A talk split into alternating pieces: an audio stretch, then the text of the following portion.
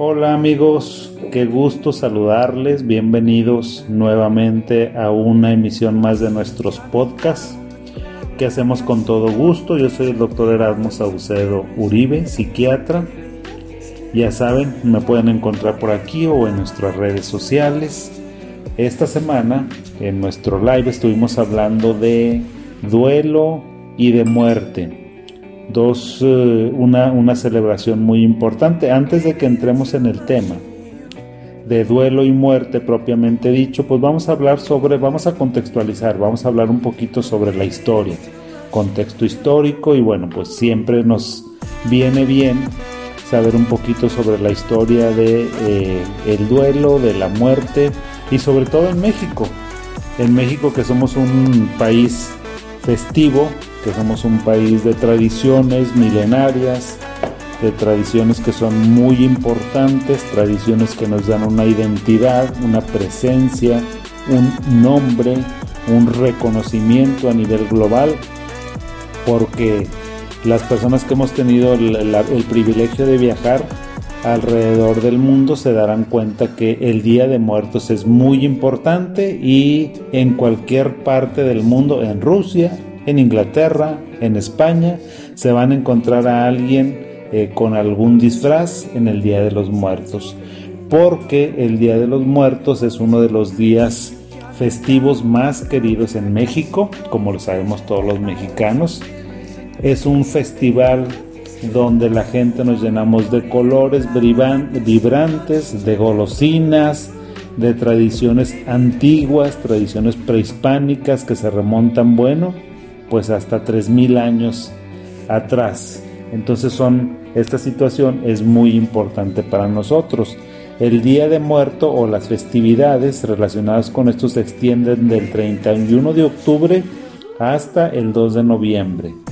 No es simplemente, fíjense, el Día de Muertos para nosotros, para los mexicanos, no es simplemente divertirse y tener un día libre en la escuela o en alguna actividad laboral, sino que eh, el significado del, Día de Muertos para los mexicanos reviste un significado muy profundo que abarca no solamente la cultura, la cultura que tiene que ver con nuestras raíces prehispánicas, con nuestras eh, raíces, con nuestra mexicanidad, también tiene que ver a lo mejor con el sincretismo que surgió después de la colonia Abarca también la cultura, abarca el arte, la tradición, la comunidad y la celebración. Entonces, amigos, amigas, la historia del Día de Muertos se remonta a más de 3.000 años en la época de los aztecas, donde los aztecas gobernaban y señoreaban estas hermosas tierras mexicanas. En la cultura, fíjense, en la cultura azteca, el llanto y el dolor por los muertos se consideraba como una falta de respeto y en cambio los muertos debían ser recordar, debían de recordarse según su tradición y su costumbre con alegría y sus vidas deberían de celebrarse. Qué interesante, ¿a poco no?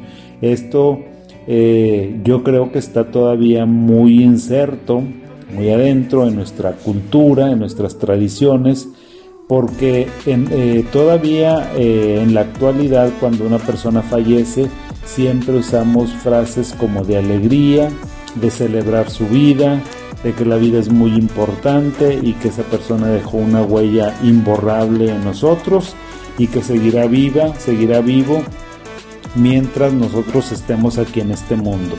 De ahí la, importancia. Eh, por eso, cuando alguien moría, los aztecas creían que las almas entraban en una vida eh, que no estaba tan alejada del mundo de nosotros, del mundo de los vivos. Decían que las almas podían permanecer cerca de sus familias y que al comienzo de cada verano las familias establecían un santuario para honrar a sus seres queridos que habían partido. Qué interesante. La celebración, como se podrán dar cuenta amigos, entonces era a inicios del verano.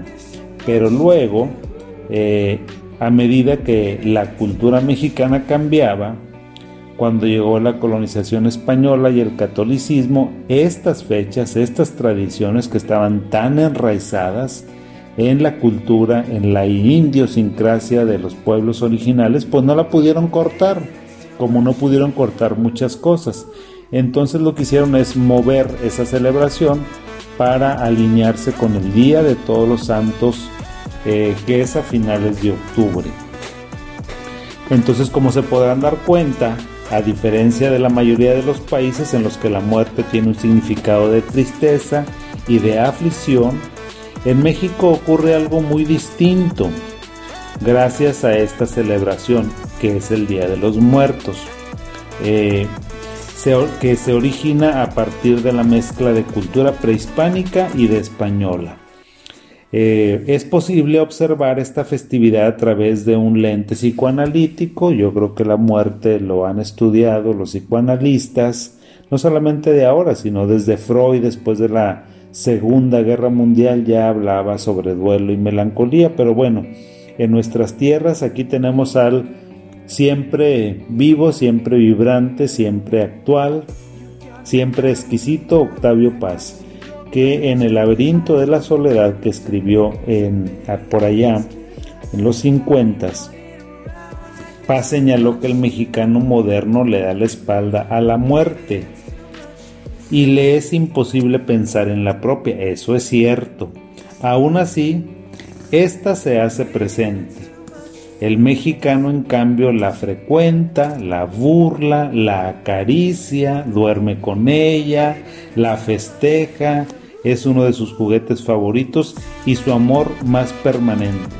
Díganme si o no que Octavio Paz tiene toda la razón, o sea, lo describe con una magistralidad que ya quisiéramos muchos. En su actitud hay quizás tanto miedo como en la de otros y eso es cierto. También hemos visto que esta burla, esta festividad que hacemos de la muerte también lleva implícito nuestro miedo que tenemos más profundo. Eh, más al menos no se esconde ni la esconde. La, la contempla cara a cara con impaciencia es posible considerar que la idea de la vida tendrá un fin y que este fin causa terror, por supuesto. Y la manera de defenderse, pues bueno, ya lo han hecho otros psicoanalistas. Eso es algo que les tengo que decir sobre pues la historia del duelo. Cuando hablamos de duelo, tenemos que pensar que la mayoría de las personas vamos a pasar en alguna parte de nuestra vida por este proceso que consiste en experimentar dolor cuando se pierde algo o que se pierde a alguien importante para esa persona. Y eso es lo que se tiene que considerar sobre esta... No es una patología como tal, fíjense, eso les tengo que decir de hecho, los psiquiatras, los psicólogos no la consideramos una patología propiamente dicha. Tampoco el DSM5, que es nuestro manual a través del cual hacemos los diagnósticos, la considera como una patología. ¿Por qué? Pues porque es una condición que vivimos todos los seres humanos, es una, situación que nos sucede de tristeza, de melancolía o de algunos otros síntomas cuando estamos frente a una situación adversa para nosotros. Y fíjense, en el live estaba hablando como de pérdida de personas, de situaciones, de cosas, de trabajo, pero luego me di cuenta que hay muchas formas por la interacción que tuve con las personas que al final les voy a decir de que las personas pueden entrar en un, proceso, en un proceso de duelo por diferentes circunstancias que yo no había considerado. Los síntomas del duelo, fíjense, es muy, muy interesante porque no hay una manera específica, precisa de que podamos vivir nuestro duelo y que un psicólogo, un psiquiatra o una persona te pueda decir lo que estás sintiendo, lo que estás pasando, es normal o es anormal. Eso no existe. Eso es un mito, eso es un error. Las personas podemos vivenciar nuestras pérdidas, nuestros dolores de manera diferente. Y En ese sentido les voy a hablar sobre algunos síntomas que tenemos aquí. Cuando alguien pierde una situación valiosa para el individuo, podemos tener síntomas emocionales, podemos tener síntomas físicos y también podemos tener síntomas cognitivos. Los síntomas emocionales cuáles son? Bueno, la persona inicialmente puede estar en shock. ¿Qué quiere decir eso? No sabes lo que te pasó, no lo puedes creer, no estás reaccionando, estás así como que en duda si pasó o no pasó, eh, no sabes cuáles son las causas, no lo has podido procesar, no lo has podido aceptar, eh, no estás como en un entumecimiento mental, es decir, aparentemente no ha pasado nada. Es más, de hecho, esa es una fase como importante donde las personas puede ser que al principio tú las veas perfectos o perfectas y digas, ¿cómo puede estar así? Bueno, pues tal vez está en shock o en una fase de entumecimiento emocional que es digamos, la primera fase o dentro de las primeras reacciones que se esperarían. Eso no quiere decir que si tú no tienes eso o tienes eso, es normal o no es normal. También podemos presentar, como les decía, síntomas físicos, como cuáles, como que tengas tu boca muy seca, que tengas un vacío en el estómago, que a lo mejor tengas opresión en el pecho, que tengas palpitaciones, que te falte el aire o que estés respirando muy rápido, que tengas intolerancia a los ruidos fuertes, que tengas intolerancia también a las luminosidades. Eh, puede ser que tú no tengas síntomas emocionales, pero que tengas síntomas físicos. También podemos encontrar síntomas cognitivos, como cuáles son esos que tu mente esté en una situación de incredulidad, que te sientas confundido, que estés preocupado, que eh, a lo mejor estés irritado, que estés teniendo problemas de atención, de concentración, que no puedas aprender diferentes cosas. Este tema del duelo es un tema que ha ocupado a la psicología y a la psiquiatría desde hace muchos años años, digamos que la conceptualización que se tenía y, esta ha ido cambiando, lo cual es muy bueno porque nos ayuda a mejorar, a entender y a poder ayudar a las personas. Anteriormente el duelo se pensaba que era por fases, fundamentalmente cuatro fases, donde tenía que entrar cualquier persona para que pudiera superar ese duelo. Eh, ahora se ve que no es así, que esas fases no son así o bien también era como por categorías, era o era un duelo normal o era un duelo patológico, eso tampoco ya no aplica, ya entró en desuso y a partir del año 2000 aproximadamente se propuso un modelo teórico de eh, este procesamiento del duelo de una manera dinámica y hace mucho sentido. Si tú te pones a pensar, amigo, amiga, que has pasado por alguna situación de pérdida, te podrás dar cuenta que a veces estás en shock, que luego de repente lo estás superando, que vuelves a caer otra vez, es decir, vas para atrás, vas para adelante, un pasito para atrás, dos para adelante y así sucesivamente hasta que lo puedas eh, superar. Eso tiene que ver con un proceso cognitivo eh, dinámico y es la concepción moderna que existe. Otra cosa que les quiero decir sobre el duelo es que el dolor pues es una situación, es un sentimiento, es una emoción humana, por lo tanto es normal, es una situación que va a ser transitoria. Aquí ya vamos a empezar a hablar como de diagnósticos y de temporalidades. ¿Qué quiere decir eso? Que cuando yo pierdo una persona, bueno, pues yo esperaría que esto, una, que pierdes una persona, sobre todo es, lo que me has estudiado es la muerte, pero podría aplicar también, claro, en mucho menor proporción cuando has perdido a tu pareja, cuando has perdido tu empleo, cuando a lo mejor te han expulsado de la escuela, cuando has tronado alguna materia, cuando perdiste dinero, cuando perdiste la salud, en diferentes circunstancias puedes entrar en un proceso de duelo y ese proceso de duelo, esa tristeza, esa apatía, ese dolor que estás experimentando, bueno, podría ser transitorio. Eso es lo que se esperaría. ¿A qué me refiero con transitorio? Bueno, pues que te sientas de esta manera, pero por un periodo aproximadamente de uno a tres meses. Eso es el consenso global que existe alrededor de la normalidad de el duelo. Si ya nos pasamos más de ese tiempo, si ya tenemos tal vez eh, cuatro meses, cinco meses, o aunque no tengas los todo este tiempo, pero si en tu primer mes, en tu segundo mes te sientes terriblemente mal, puede ser que estés en un duelo que es prolongado, que es complicado o que tal vez se está convirtiendo en un problema. A veces este duelo, que debe ser transitorio, les decía, pues no resulta de esa manera, sino que se convierte como en un duelo crónico. Un duelo crónico y eso sucede alrededor del 10 al 20% de las personas. Y fíjense, eh, lo que ha estudiado la ciencia es que los factores que están relacionados con que un duelo se prolongue tiene que ver con que haya sido una pérdida o una muerte que es eh, abrupta, una pérdida o una muerte que ha sido sucesiva, es decir, más de una que hayas tenido, que seas muy dependiente de esa persona, de esa situación, del trabajo, o sea, lo que has perdido que sea súper dependiente y que sientes que tu vida ya se acabó. Que esa pérdida o esa muerte hayan sido inesperadas.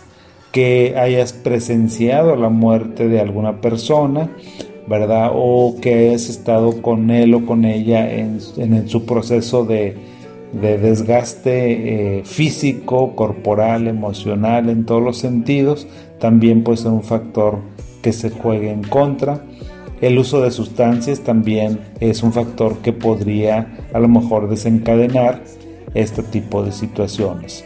Les decía lo normal y lo que es normal. Entonces el diagnóstico, ¿cómo se hace el diagnóstico de un duelo? Y más de un duelo complicado, porque un duelo, pues si estás triste, no pasa absolutamente nada y hay que darnos tiempo y espacio para superarlo. Cuando hablamos de diagnóstico, generalmente estamos hablando de un diagnóstico en una persona de un duelo que es este, prolongado o que es patológico, complicado. Cuando estamos así, cuando tengamos 3 de 7 síntomas que les voy a mencionar. Si tienes ya más de 3 meses y estás teniendo recuerdos recurrentes de esa persona, de esa situación, si tienes emociones muy fuertes sobre la pérdida, es decir, si estás casi igual que el día o casi igual que la primera semana que sucedió el acontecimiento, si te sientes emocionalmente igual, es otro, otro, otro factor.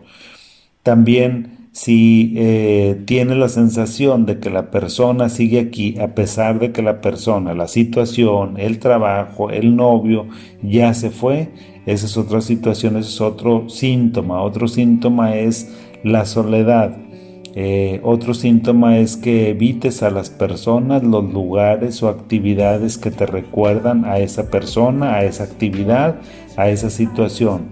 Que tengas problemas de sueño y que tengas pérdida de interés en las actividades que normalmente antes hacías si tienes tres de esos síntomas y tienes más de tres meses, podemos estar hablando que tienes un duelo complicado. Te decía también, amigo, amiga, que si tú tienes un tiempo donde a lo mejor no han pasado los tres meses, pero tienes insomnio, tienes depresión, tienes ansiedad, tienes mucha angustia, laboralmente te has visto bastante afectado y no sales adelante, bueno, pues ahí tenemos también un problema y hay que dar tratamiento. ¿Cuáles son los tratamientos que se recomiendan para el duelo? Bueno, pues hay diferentes tratamientos. Como cuáles es una terapia individual, se recomienda una terapia individual. Una terapia grupal o una terapia de familia dependiendo de las circunstancias y la eh, situación. Eh, miren, ¿por qué se recomienda una terapia? ¿Qué es una terapia? Cuando tú vas a, con algún especialista a platicar, lo que estás haciendo es estar platicando contigo mismo y te estás atreviendo a hablar. Hablar implica reconocimiento de una situación emocional que estamos pasando.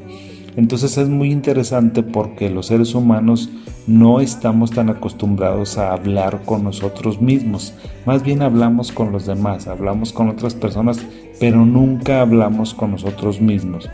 Cuando vas a una terapia, entonces vas a estar en ese proceso de introspección donde tú vas a estar hablando te vas a escuchar lo que estás diciendo, el terapeuta te va a preguntar por tus supuestos que estás hablando y entonces es una herramienta fabulosa para que tú vayas teniendo un diálogo contigo mismo y que te conduzca a un lugar. ¿A qué lugar? A un lugar de raciocinio donde estés pensando lo que debe, lo que sí es funcional, lo que sí te va a servir y lo que no te va a servir. Para eso sirve una terapia. Entonces, ya sea que tu terapia sea individual, perfectamente. Si es grupal, también súper bien, porque una terapia de grupo, generalmente las personas que reunimos para que conversen sobre un tema tiene que tener muchas características de agrupabilidad.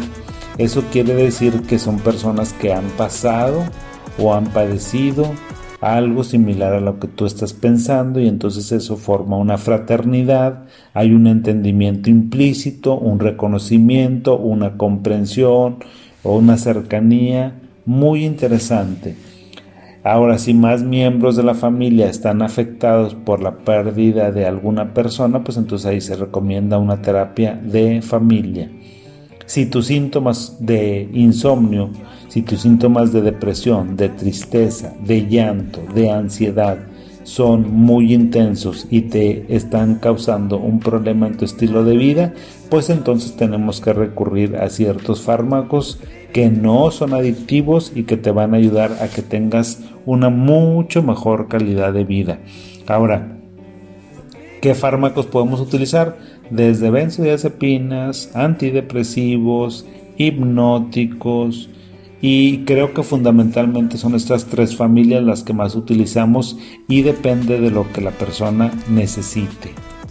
En el live que hicimos en esta, en esta semana y relacionado con este tema de duelo, algunas personas platicaron algunas experiencias muy interesantes que me hicieron que ampliáramos el panorama de duelo de lo que estábamos considerando como tal porque hay muchos factores para que una persona entre en duelo.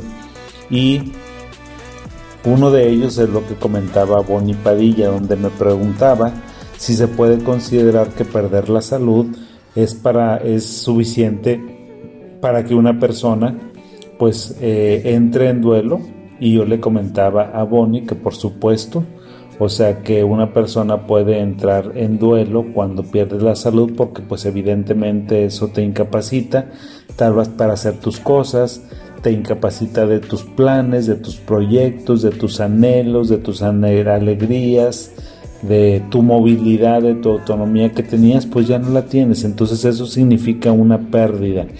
Eh, otra situación muy interesante que también vimos es que la pérdida de la juventud en ocasiones también provoca duelo para algunas personas. ¿Por qué? Pues porque ya no eres atractivo, ya no eres atractiva, o sea, ya estás viendo, ya estás viendo que las huellas del tiempo se han quedado en tu cuerpo o tu rostro y sobre todo aquellas personas que tienen muy eh, pues centrada su, su atención, su autoestima, su valía alrededor del cuerpo, de la belleza. Evidentemente que cuando ven que esto se está deteriorando, pues se desmorona un poco también su autoestima, su seguridad y también se puede caer en un duelo por esa situación. Otro comentario muy interesante que nos hacía Carla, Carla Robledo. Me decía de, sus mascotas, fíjense que era un tema que yo no había considerado como un factor que puede desencadenar un duelo, pero pues es evidente. Eh, las mascotas hoy en día tienen un papel muy importante para algunas personas en el seno de la familia. Se convierten como en un miembro más de la familia, o sea, las personas que tienen una mascota los quieren entrañablemente, como solamente otras personas que tienen otra mascota también los pueden, pueden entenderlo. Y entonces eh, me decía ella que su mascotita había fallecido creo que hace cuatro meses, eh, que era un, un, golden retriever y que había fallecido en agosto de este año y ya estaba pues muy triste, no se sentía bien. Y entonces sí, ella, Carla, le comentaba que sí, está, que estaba en un duelo porque ella me preguntaba que eh, si yo, yo consideraría que es importante que ella fuera a terapia, que lo cree conveniente porque ella se siente muy triste y no sabe cómo reponerse. Entonces cuando una persona se siente muy triste y no sabe cómo reponerse por cualquier pérdida que tú me digas, porque perdiste tu casa, porque perdiste tu posición social, porque perdiste un trabajo, porque perdiste una mascota, porque perdiste la juventud, porque perdiste la salud. Si todo eso hace que tú te sientas muy mal, muy triste, no dudes en consultarle a alguien porque sí te va a ayudar. Otro comentario también súper importante y que también yo no lo había considerado es cuando me, decían que en esta situación de eh, pandemia pues es muy difícil. Me decía Anita Villalpando que que en su familia, dice, en la pandemia ha sido muy difícil, no tenemos nuestras despedidas normales y efectivamente yo le comentaba a ella que, pues bueno, nuestra, cuando se refiere ella a una despedida normal, esos son los rituales que tenemos los seres humanos alrededor de la pérdida, de la partida de alguien. Nos juntamos, nos abrazamos, les damos palabras de aliento, los acompañamos en esta eh, despedida de su ser querido y ya ahora con la pandemia desgraciadamente ya no es así. Entonces, esta pandemia nos ha cambiado absolutamente todo. Creo que para donde volteemos, nuestra vida es diferente en todos los ámbitos, hasta en la muerte. Le decía yo a Ana. ¿Por qué? Porque ella me comentaba que cinco miembros de una familia han fallecido, han muerto cinco primos que eran hermanos entre ellos. El papá, o sea, murieron cinco primos, murió el papá, eh, y la esposa del primero que falleció. O sea, han muerto muchísimas personas en la familia. Esta es una historia que se está repitiendo a lo largo y ancho del país y del mundo, por supuesto. Entonces es un tipo de duelo atípico. ¿Por qué? Porque no nos podemos acompañar, no podemos abrazarnos, no podemos estar ahí.